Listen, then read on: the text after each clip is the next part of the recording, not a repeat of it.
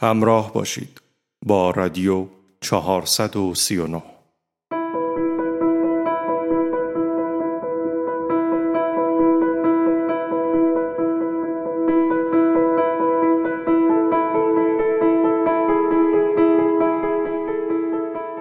در این قسمت کتاب کسی در این خانه نمی میرد اثر کارلوس دروموند دی آندراده ورق می خورد.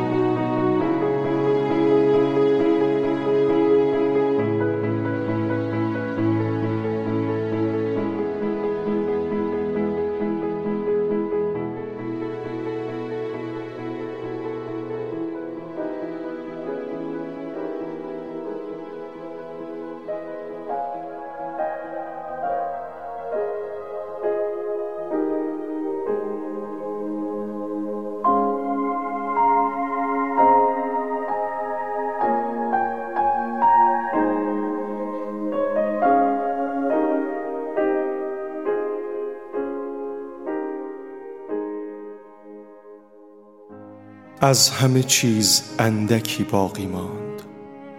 از ترس من از نفرت تو از های فرو خورده از آن گل روز اندکی باقی ماند.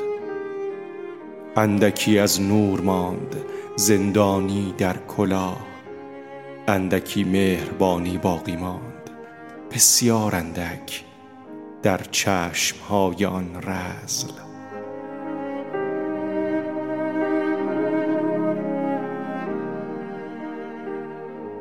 باقی ماند اندکی از خاکی که کفش های سفید تو را پوشانده بود. از لباس های تو اندکی ماند تک پاره های مخملین. از همه چیز تنها اندکی ماند. از پل بمباران شده مخروب از تیغه های چمن از بسته خالی سیگار اندکی باقی ماند.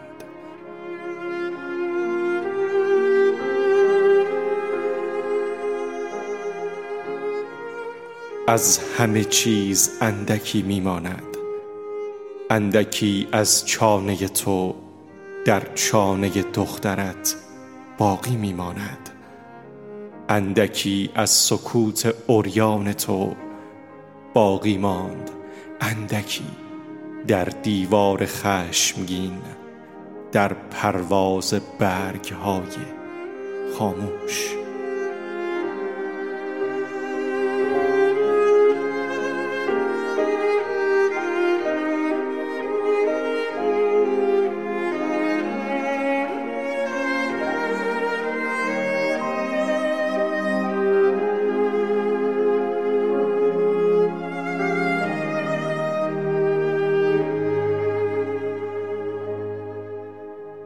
از همه چیز اندکی ماند. در پیش دستی های چینی در اجده های شکسته در گلهای سفید در خطوط پیشانی تو در آن تصویر.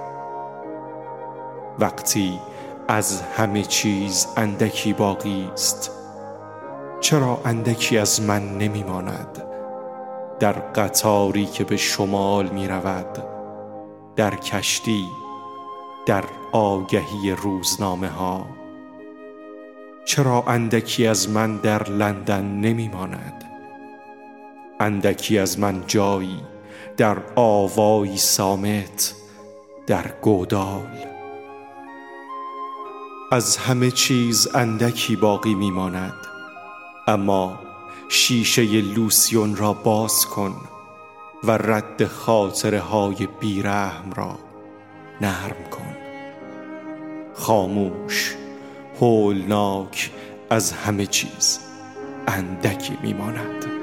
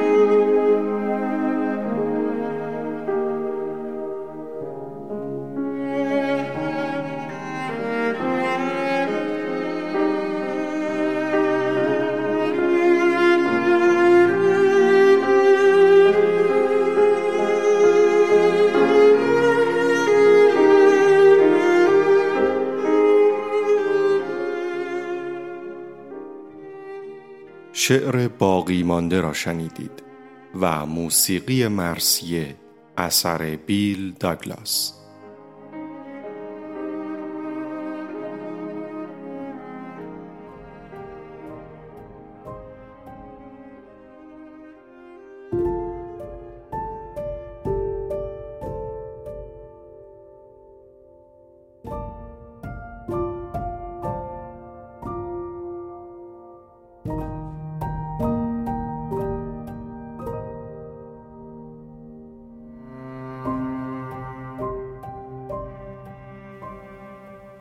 در حقیقت باز بود.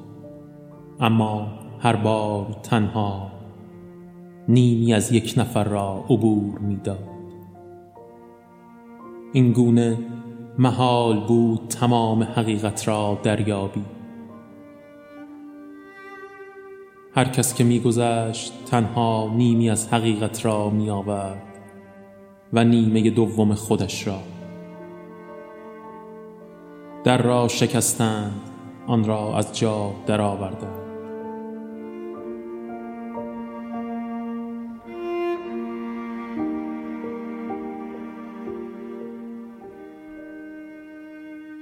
به جای روشنی رسید که آتش حقیقت فروزان بود. باز هم دو نیمه مختلف دو پرسش یکی زیباتر اما هیچ یک واقعا زیبا نبودند و چاره ای نبود جز انتخاب یکیشان. انتخاب ها صورت گرفت بر اساس خیالات توهمات و تعصبات.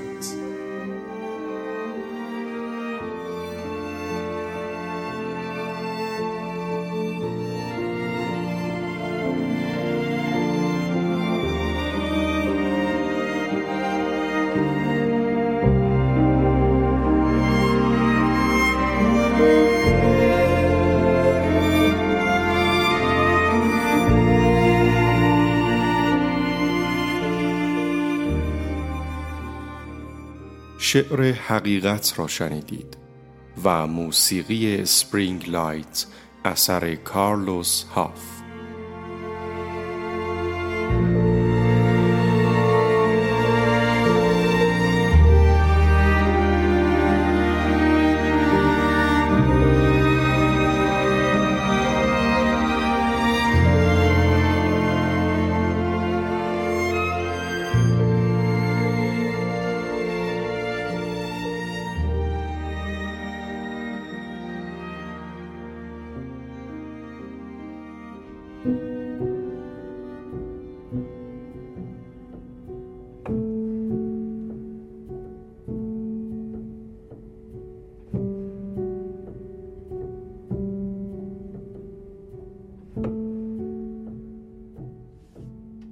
کارلوس دراموند دی آندراده شاعر و روزنامه نگار در 31 اکتبر سال 1902 در خانوادهی برزیلی با اجدادی پرتغالی در یکی از شهرهای کوچک جنوب شرقی برزیل به دنیا آمد. وی تحت فشار خانواده از رشته داروسازی فارغ و تحصیل شد اما به دلیل بیعلاقگی هیچگاه به عنوان داروساز مشغول به کار نشد و همچون بسیاری از بزرگان جهان بخش عمده از زندگیش را به کارمندی دولت گذراند. وی از بزرگترین هواداران جنبش مدرنیسم در ادبیات برزیل بود.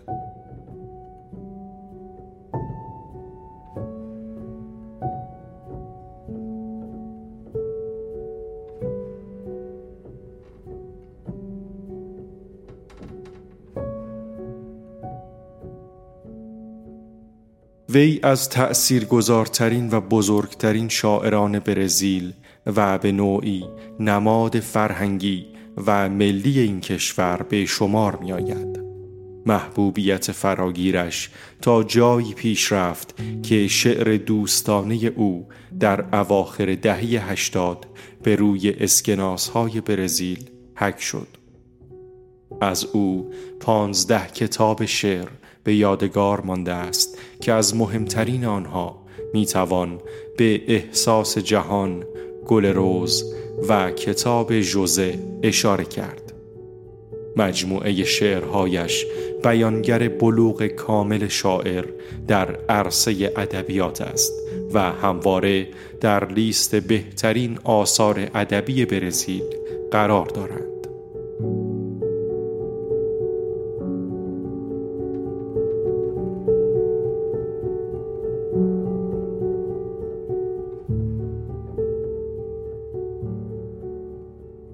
سرانجام در اوج شهرت و اعتبار در تاریخ 17 اوت سال 1987 و دقیقا چند روز پس از درگذشت دختر روزنامه نگارش ماریا جولیتا دار فانی را ودا گفت.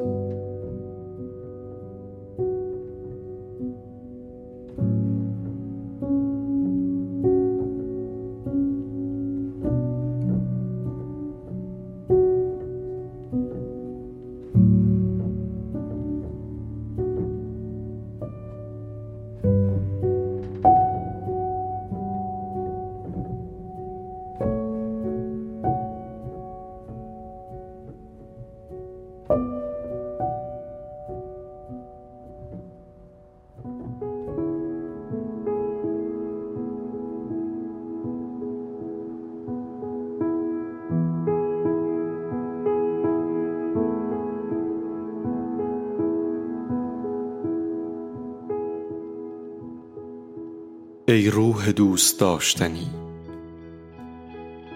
چرا به دیدار من می آیی همچون کالبدهای خاکی. زلال تو پوستم را مرتوب می کند آغشته به نوازش هایی که نمی توانند واقعی باشند. هیچ کس از صورتی ناپیدا بوسه ای نگرفته است.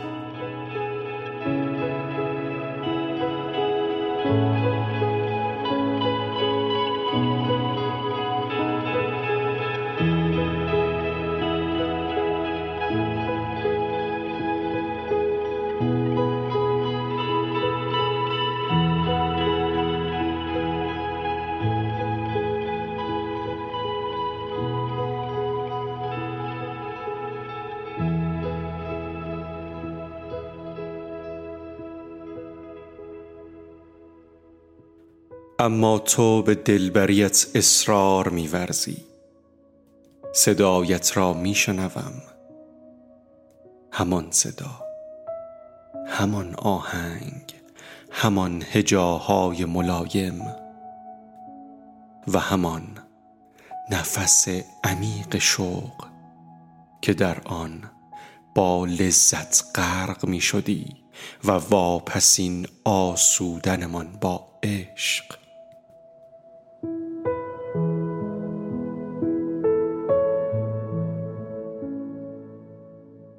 دیگر باورم شده که نامت را می شنوم.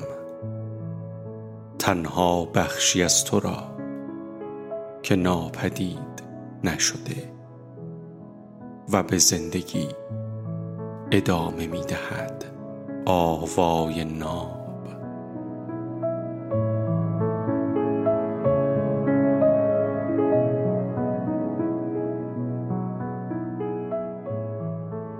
چرا در آغوش می گیرم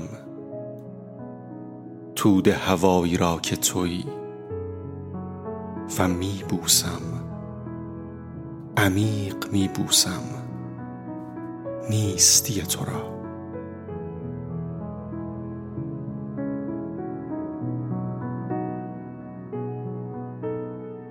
عشق از دست رفته من.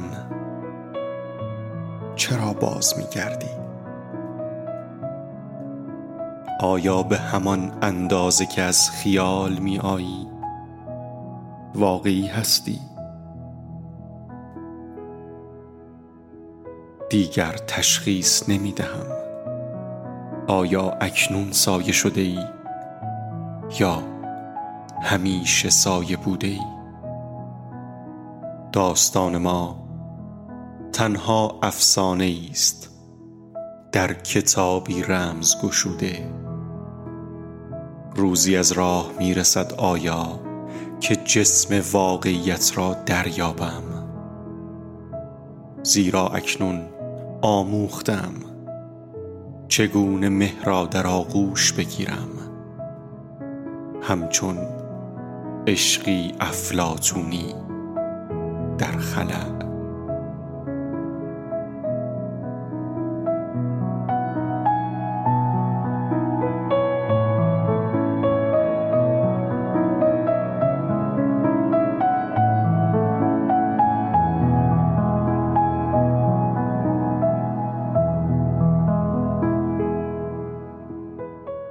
شعری شنیدید با نام روح عشق و موسیقی اثر دنیس استلماک.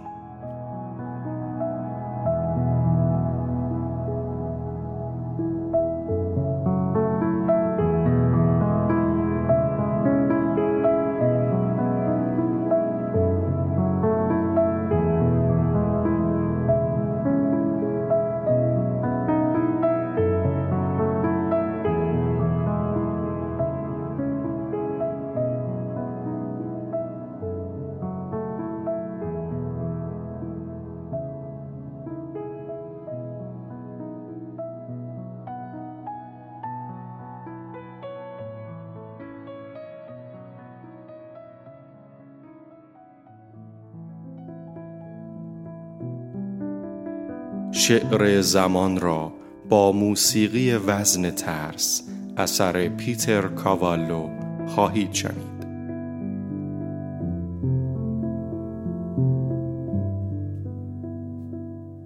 آنکه زمان را تکه تکه کرد و هر تکه را سال نام گذاشت بیشک نابغه بود.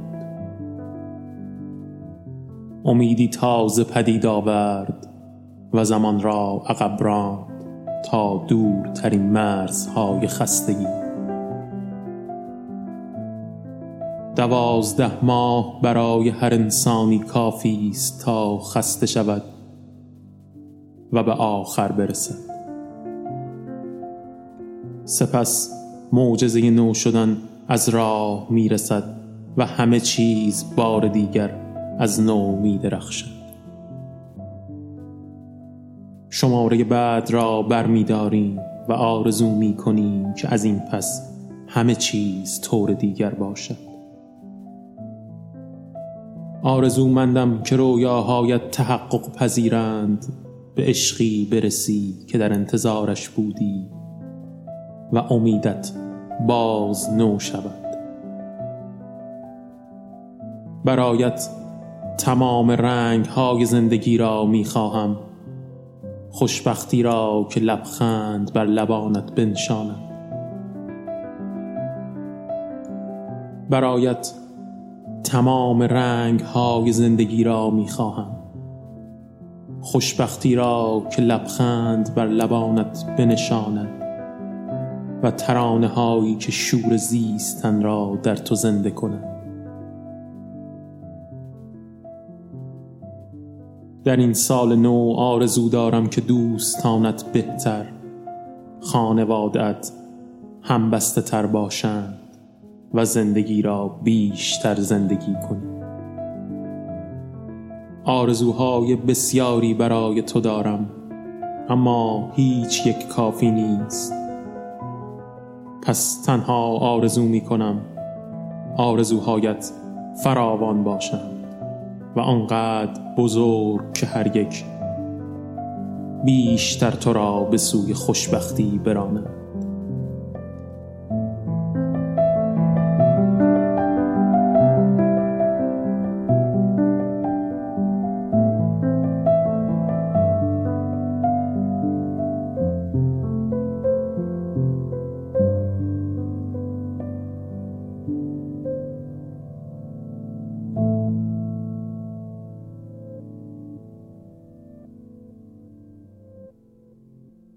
در پایان گفتگویی کردیم با مترجم کتاب خانوم الهام اسکری خانم اسکری نظر شما در خصوص میزان تأثیرگذاری اشعار و متون ترجمه شده در ذهن مخاطب در مقایسه با متن اصلی اونها چی هستش؟ تأثیرگذاری شعر بر ذهن مخاطب مسلط به همان زبان خب مسلما خیلی زیاده و در نظر بنده به عنوان یک به عنوان کسی که به چند تا کار ترجمه انجام داده خیلی خیلی بیشتر از اون شعر ترجمه شده اون شعر به زبان دیگری است. برای اینکه مخاطب مسلط به اون زبان تمام زوایای شعری رو که داره می‌خونه به جان درک می‌کنه حس می‌کنه دریافت می‌کنه و براش مفهوم داره.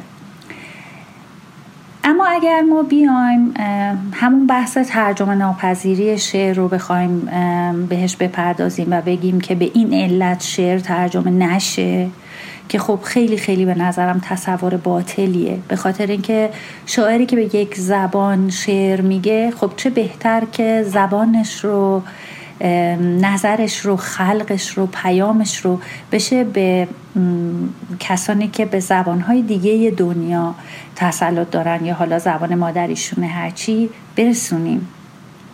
خیلی بهتره که بشه این در واقع همه آنچه که در اون شعر هست رو به کشورهای دیگه صادر کرد به نوعی. این کار خطیر رو مترجم انجام میده. کار ترجمه واقعا کار سختیه کار پرمسئولیتیه.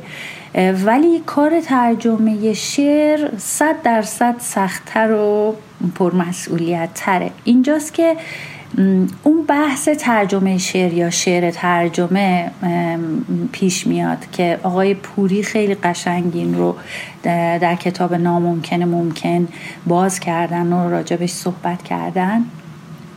اینه که وقتی شعر ترجمه میشه اگر ما بیایم لغت به لغت ترجمه کنیم که خب یه چیز ابتدایی و خیلی جاها بی مفهوم ممکنه عذاب در بیاد. پس شاعر باید ببخشید مترجم باید یه قریحه خاصی داشته باشه که بتونه بیاد اینها رو به صورت شعر در بیاره دوباره. که وقتی مخاطب, مخاطب شعر میاد اون کتاب رو به دست می‌گیره احساس بکنه که داره شعر می‌خونه. نه اینکه یه ترجمه غالبا بی سر و ته از آب در میاد اگر که ما بخوایم لغت به لغت ترجمهش کنیم. برای همین در واقع ترجمه شعر نمیشه میشه شعر ترجمه. یعنی اون شعری که به زبان دیگری برگشته از زبان مبدع به زبان مقصدی که مد نظر مترجم هست برگشته در واقع خودش برای خودش یه شعره. برای همینه که خیلی بهتر بگیم که خیلی بهتره اگر این کار به درستی انجام شده باشه خیلی بهتره بگیم که شعر ترجمه است. بنابراین بله اینطور هست که شعر زبان اصلی بهتر از شعر ترجمه باشه. ولی نه اینکه این می مفهوم باشه که اصلا نباید شعر را ترجمه کرد. اگر مترجم خودش یه مقداری شم شاعرانه داشته باشه یا حالا بهتر خودش اصلا شاعر باشه اون شعر ترجمه ای که از آب در میاد در نهایت بسیار بسیار بهتر از ترجمه شعر میشه. برای همین همین هست که واقعا وظیفه مترجم در ترجمه در ترجمه کردن شعر و خلق شعر ترجمه بسیار بسیار شاید سختتر از متون غیر شعر باشه. چقدر آشنایی با فرهنگ عامی و زبان محاوره کشوری که شعر از اون میاد در ترجمه شعر تاثیر می‌ذاره؟ بله مترجم خیلی خوبه که با فرهنگ عامی و زبان محاوره اون کشوری که شعر ازش زاده شده آشنایی داشته باشه. بنده خودم در ترجمه دروموند واقعیت اینه که من شعرهای دروموند رو از متن انگلیسی برگردوندم. ولی متن انگلیسی شعرهای دروموند که اصلش به زبان پرتغالی هست رو من ترجمه هایی رو برگزیدم که مترجم های مطرحی بودن. نرفتم سراغ هر ترجمه ای که از شعرهای دروموند به انگلیسی پیدا کردم. بله متن اصلی پرتغالی بوده. بنده از در واقع شعرهای ترجمه انگلیسی دروموند برگردوندم. ولی کسانی رو انتخاب کردم ترجمه انگلیسی کسانی رو انتخاب کردم که آدم های مطرحی بودن در شعر ترجمه. و به هر حال به اونها اعتماد کردم آشنایی که باهاشون داشتم و تحقیقی که در موردشون کردم بهشون اعتماد کردم و از متن انگلیسی اشعار رو برگردوندم. صرفا اشراف داشتن کامل روی گرامر و لغات یک زبان برای هیچ متن ترجمه کافی نیست. واقعا هیچ متن ترجمه ای حالا اگر این ترجمه مثلا یک ترجمه دستورالعمل باشه شاید این انقدر اهمیت نداشته باشه که متونی که ما اسم ادبیات روش می‌ذاریم. حالا این می‌خواد داستان کوتاه باشه رمان باشه شعر باشه. همه اینها نیازمند اینه که مترجم با ادبیات زبان خودش هم آشنایی داشته باشه و تا حد زیادی با ادبیات زبان مبدع هم آشنایی داشته باشه. صرفا اشراف داشتن روی گرامر و لغت یه زبان برای ترجمه مخصوصا ترجمه متون ادبی اصلا کافی نیست. من فکر می‌کنم دیگه پاسخ سوالاتتون رو در حد بزاعتم دادم. خیلی خیلی ممنونم از اینکه قابل دونستین و شما رو به خدای بزرگ میسپارم.